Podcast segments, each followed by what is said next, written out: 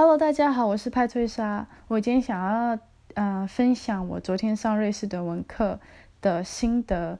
然后呃，我其实两个礼拜前我发了一篇关于学法文的心得。所以呢，我觉得今天这个会有一点点类似，但比较大的不同是我不会再嗯去比较说线上的那个家教平台跟实体的课有什么不一样，因为我觉得这就只是一个比较概括性的比较。那我反而会比较着重在介绍瑞士德文这个语言，因为我觉得相对于法文，知道瑞士德文的人可能嗯不会这么多，或者说知道的人可能对他的了解不是说那么的深。那我就先从我的动机开始讲啊，我想要学，当然。我觉得就现在而言，最大的原因就是因为我明年二月要去瑞士交换。那我要去交换的那个城市是苏黎世，它是，啊，其实苏黎世是一个城市，也是一个，他们叫做 canton，呃，概念就有点像，嗯，比如说美国的那个 state 就是州，或是说中国的省。但是瑞士其实是一个很小的国家，但它还是分成了。我如果没有记错的话，呃，如果我讲错，请纠正我。它分成了二十六个 canton。那啊，我自己本人就是我开始接触瑞士德文，其实是在去年的时候，但也不算我说的接触，不是说我开始学，就只是说我发现到，哎，这个语言蛮有趣的。然后这是一个非常 怎么讲阴错阳差的一个。嗯，一个一个小，也不是小故事了，就是小桥段吧。就那时候，呃，我要去学校的路上，我就收到我一个嗯瑞士朋友传来的一张，应该是梗图，但是呃，我我就看不太懂上面写什么，就我好像看得懂，又好像看不懂，所以呢，我就我就我就想说，诶，那个应该就是他们的瑞士短文吧，所以我就想说把它念念看。然后我就传了一个语音讯息给他，就念他那个梗图。后来他才跟我说，他其实那个梗图是要传给他朋友，他传错，不然传给我了。然后结果我念完之后，我就被他笑了。他就说：“呃，你听起来就是超像那个，就是你你念这完全都不像瑞士德文，你听起来就超像呃那些就想要模仿瑞士德文的。”德国人的讲话口吻，但是，呃，我就因此而跟他开始聊说，啊，那瑞士德文跟德文到底有什么不一样？这些的，还有啊，另一个原因是因为我圣诞节要去瑞士找另外一个朋友，呃，跟还有他的就是家人过，然后我希望说，如果我在那边的话，他们不会需要因为我而把他们。比如吃饭，嗯，就大家聚餐，尤其是，嗯，还会就比较老一点的人，那我就不希望说他们在聚餐的时候要改掉，就他们可能习惯用瑞士德文跟彼此讲话的那个感觉啊，因为我觉得，呃，毕竟，毕竟德文不是他们就是在家庭或是在日常生活中主要沟通的语言，所以这样子，啊，如果他们可以。当然，他们跟我讲话，他们应该还是需要用德文。但是如果他们跟彼此讲话，可以用瑞士德文，而且不会让我觉得被隔离在外的话，我觉得这样是最好的。然后，当然有一小部分原因就是，我觉得，嗯，对我而言，相对的要学习瑞士德文不会有太大的困难。嗯，我很喜欢把瑞士德文跟德文之间的关系比喻为。中文跟台语，就是中文是我们在台湾的那个官方语言嘛，那台语就有点像是可能回家后啊，或是说跟老一辈的人，或甚至是嗯，我爸是跟我说，他们以前在呃国中还高中的时候下课都会讲台语，但是因为我的嗯我当时就我念的高中是在北部，所以我们并没有这样子的状况。但，呃，在瑞士就是他们一样，他们呃，比如说正式的书信往来，在工作上，呃，你写 email 啊，或是说你要应该开会也是，还有你要嗯在学校上课，全部都是用就是嗯呃，他们叫做 High German，就是啊所谓的标准的德文，但是他们下课啊，或是啊，比如校外教学啊，回到家跟。跟比较老一辈的人讲话，那就是用瑞士德文。瑞士是一个语言非常非常多元的国家，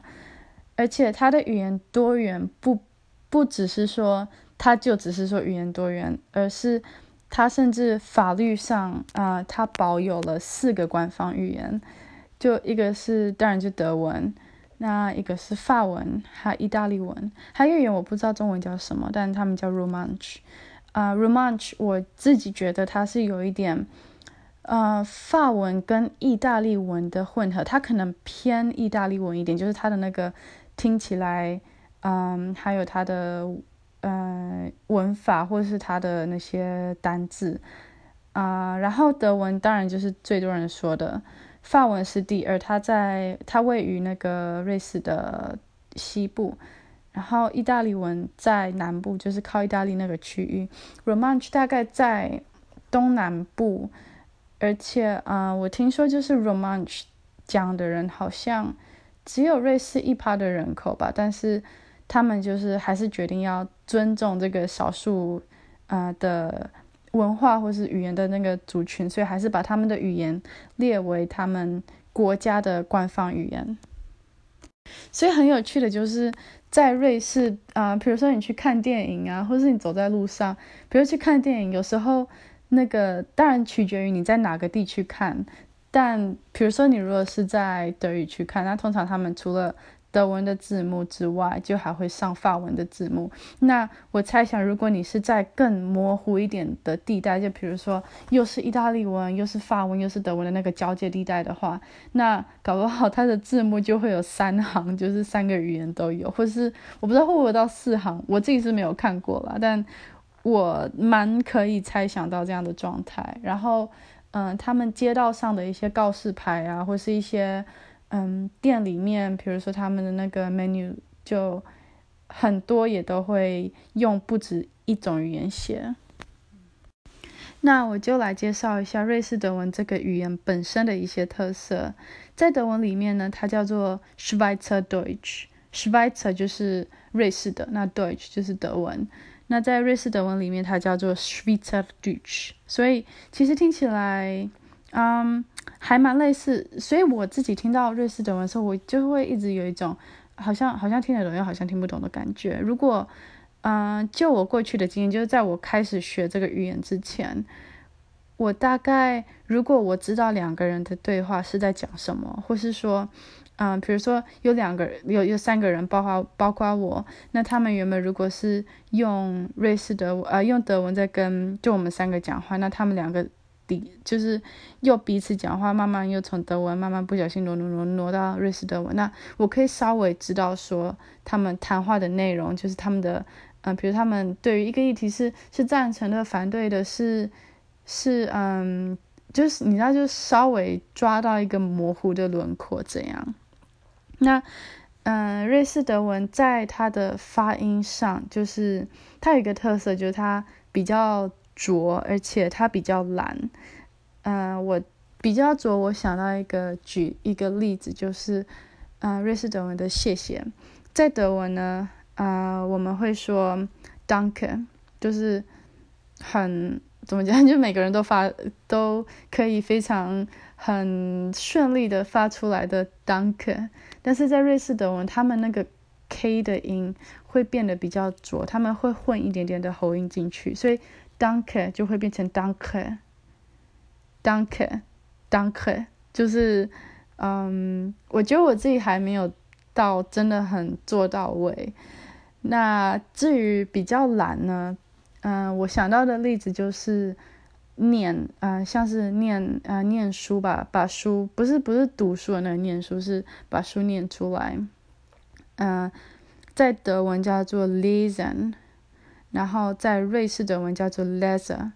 就是他们就把中把后面那个 n 整个都整个都去掉，然后啊 l e a s e and leather 就是听起来就是比较懒惰。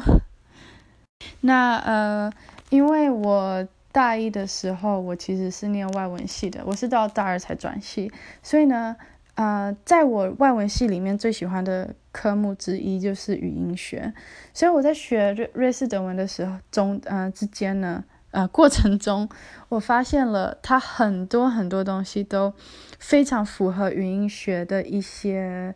规则。那，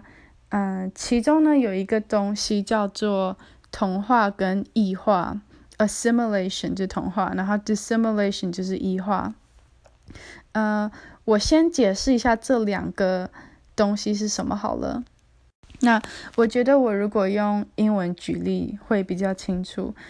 啊，同化就是指说你相邻的那个字，呃，两个字连在一起，或是说两个音连在一起，他们会把彼此变得更类似。那异化当然就就是两个可能是有点类似的音连在一起，他们会。想要把彼此区隔开来，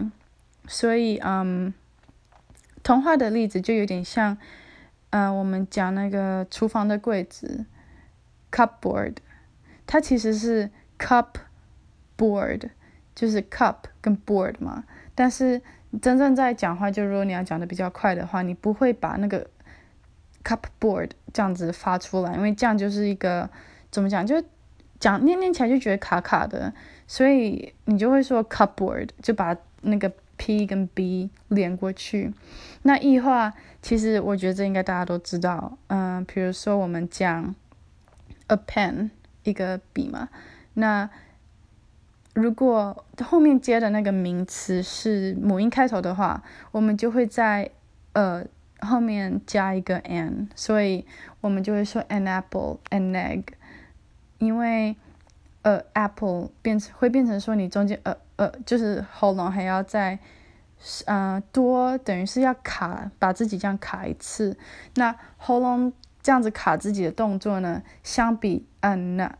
就是你舌头就是舌尖轻轻的顶一下你的上颚，当然舌尖轻顶一下上颚是比较容易的，所以才会有 an apple。嗯，我刚是说什么？an egg，我我突然想不到其他字。好，所以呢，把这两个规则套用在瑞士德文上面，就是，呃，我先讲 assimilation 的那个，嗯，例子好了。在，呃，好，在瑞士德文里面呢，嗯，the the woman 是，就如果我不把它 assimilate，我不把它同化，它就是 Frau。它就是一个 d，那个 d 就是那个英文的 the，就是很奇怪吧？就到底要怎么发？就是 Frau，所以呢，嗯，他们讲话的时候会讲成 Frau，那个 d 就会变成一个 p，然后紧连着在 f 的前面。那这到底哪里有把它？就这到底同化是同在哪里？嗯，首先很直觉的，如果你试着去发 Frau 跟 Frau。其实第二个当然就是比较容易嘛。那它之所以会比较容易，是因为 p 的那个发音位置，嗯，p 是两个嘴唇，那 f Frau 的 f 是一个嘴唇跟一个牙，呃，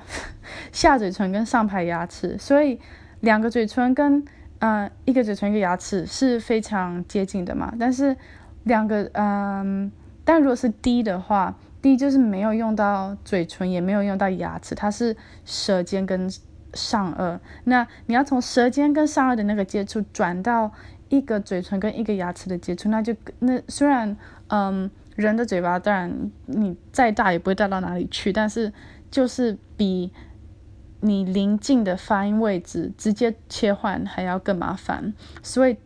Frau 就变成了 Frau。那嗯。至于异化呢，我想到的是，嗯，他们的那个数字，啊，在德文以及瑞士德文也是，在，嗯，我觉得应该所有的就德文的语言加方言都是先讲个位数，再讲十位数。所以如果我要讲八十四，我就要说四跟八十，就是很奇怪，但是这就是德文的规则。那嗯，四这个这个数字在瑞士德文叫做 fear，那八十叫做 acht，所以这时候如果我们不做这个异化的动作的话，就会变成 fear the acht，就是 four and eighty。但是如但是真正在讲瑞士德文的时候，他们会说 fear acht，就把那个嗯。a 跟 r 中间加一个塞一个 d，把它分开来。嗯，我觉得就是为了要区分说，哎，这这是两个字哦，就是你不要把它怎么讲混在一起，或是说 feel the art，就有点有点像那个 an apple 跟 a apple a apple 的那个喉咙底下就是顿一下那种感觉一样。那嗯，还有一个东西是他们有非常多的，那叫什么啊？diphthong 就是，嗯，i、oi、l 就两个那种母音连在一起的字。那，呃，例如说，花在德文叫做 Blume，那在瑞士德文它就变成 Blume，就是 Blume，那德文就是 Blume，所以它有很多这样子的音。那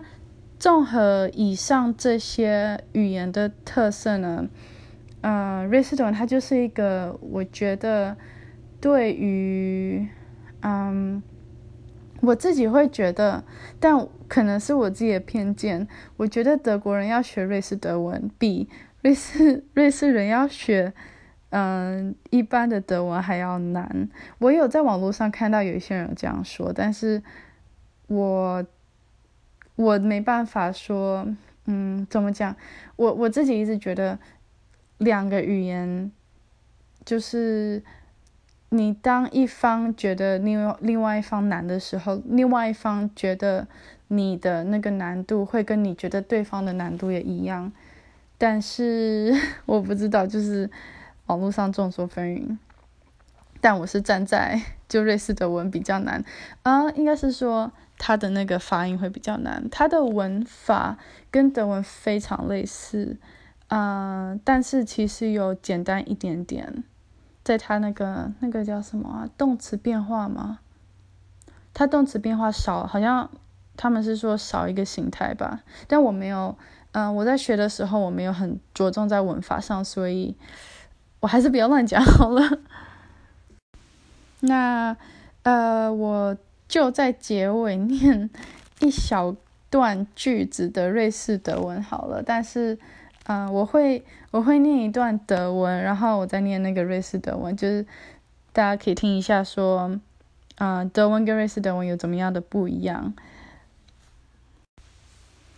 Obwohl die Schweizer Hochdeutsch können, ist das Verstehen der Mundart für einen Expert ganz wichtig. 好。这是德文，然后我现在来讲一下瑞士德文。Obwohl die Schweiz Hochdeutsch könnt, ich verstehe die Mundart für einen Expert ganz wichtig。好，所以，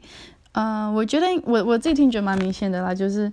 嗯，瑞士德文真的多了非常多的喉音，然后像是，嗯，德文的那个 können，嗯，那叫什么？可，呃，不不是可以，呃，can 就是，呃。会或是了解，可能在瑞士德文就变成 hund，然后，呃，德文的 wichtig 就是重要，在瑞士德文就会变成 wichtig，就多了一个非常非常重的喉音。那昨天在上课的时候，还有，呃，发生一件有点好笑的事情，就是，呃，我们最近在练习就是点餐，就我老师他就找了一个 menu，然后他就跟我说。现在，比如说我先当那个呃服务生呢，他当客人，他我他啊，我就会问他说你要吃什么啊，那几位啊之类的，那他就会跟我对谈，然后我们会在角色对调，所以就是稍微有一点点怎么讲，照着剧本，但是又要有一点点的那种临时临场的反应，然后我实在是忘了那时候是说什么句子，但我记得。我那时候就要回答他一件，他就问我了一个问题，然后我要回答的时候呢，我就当然我大部分时间都就不是很确定到底要怎么讲，所以尤其是当我遇到我真的不知道的字的时候呢。啊，我就只会想办法，就是把它弄得好像听起来很像是瑞士的文，就比如说随便乱加一些喉音啊，或者是把一些呃字尾去掉啊之类的。然后，呃，我记得那时候我就讲了一串东西，然后他就说：“你刚刚听起来，就你刚刚讲话听起来超像奥地利人的。”然后我这时候才突然想到说，就是瑞士德文其实，嗯。跟奥地利的德文相比，是有一些蛮接近的地方。然后奥地利的德文呢，又跟呃德国那个巴伐利亚地区，就是比较偏南边，呃有慕尼黑那边的那个，我想一下还有什么大城市啊？嗯，好，我想不到，就是呃有一点，就我以前住的那个区域。的那个那边的方言也有一些类似的地方，比如说，我想一下哦，嗯，呃，说的那个那叫什么完成式嘛，在德文是 gesagt，就是 zag 是说的那个说这个动词的一般一般形态，然后 gesagt 就是有点像是说了，然后在嗯。巴伐利亚的方言里面，gesagt 就会变成 gesagt，然后在瑞士德文里面，他们也会说 gesagt，就是 我觉得还蛮，呃，蛮，就这时候听起来听到就突然觉得，诶，这蛮亲切的，所以就也，嗯，证实说语言的那个变化其实。不是说非黑即白，不是说你过了一个界限，你就是变一个语言，而是它像是一个光谱，就是从 High German，嗯，我应该查一下那中文叫什么，但是就是 High German 到慢慢的到那个就是比较。我哎，我不知道英文是不是叫 Low German，呃，好，我先我嗯，在德文是叫 Niederdeutsch，但我不知道英文是是不是就是叫直接翻作 Low German，但是啊，从标准的那个德文，就是可能大家公认的那种 BBC，像英文就会有 BBC 英文嘛，那德文当然就也有 所谓的 BBC 德文。慢慢到那个比较南部那边的口音，其实是一个像是渐层的变化，就是你越往南，那个口音就越重，然后就越难听懂。像我到呃，我如果到奥地利的话，我还可以听得懂那边人在说什么，但是我到瑞士的话，就会变得要全神贯注，还是会有些东西听不懂。所以呢，总结来说就是，嗯，我觉得这真的是一个。非常酷的语言，我觉得尤其是对于，嗯，语音学有兴趣的人。哦，对了，语音学就是语言学里面的其中一个项目。语言学有分作语音学、语义学、句构学，我不知道还有什么，但这是我我还仅存的记忆。然后我自己最有兴趣的就是语音学，就我很喜欢去研究说为什么。啊，比如说，为什么你明明就这样写，但是你要这样讲，或是说有一些像我刚刚举的那些例子，assimilation、dissimilation 这些规则到底是哪里来的？就我觉得它真的，就语言学真的非常的有趣，它就是人类啊语言的怎么讲一个最根本、最本质性的研究。那我也顺便，呃，讲到语言学，我就突然 觉得很兴奋，所以我也顺便介绍一下，呃，一个很有趣的东西，就是，呃，中文的那个叫做三声变调。就你有没有发现，嗯，好，我们讲中文的那个那个 olive，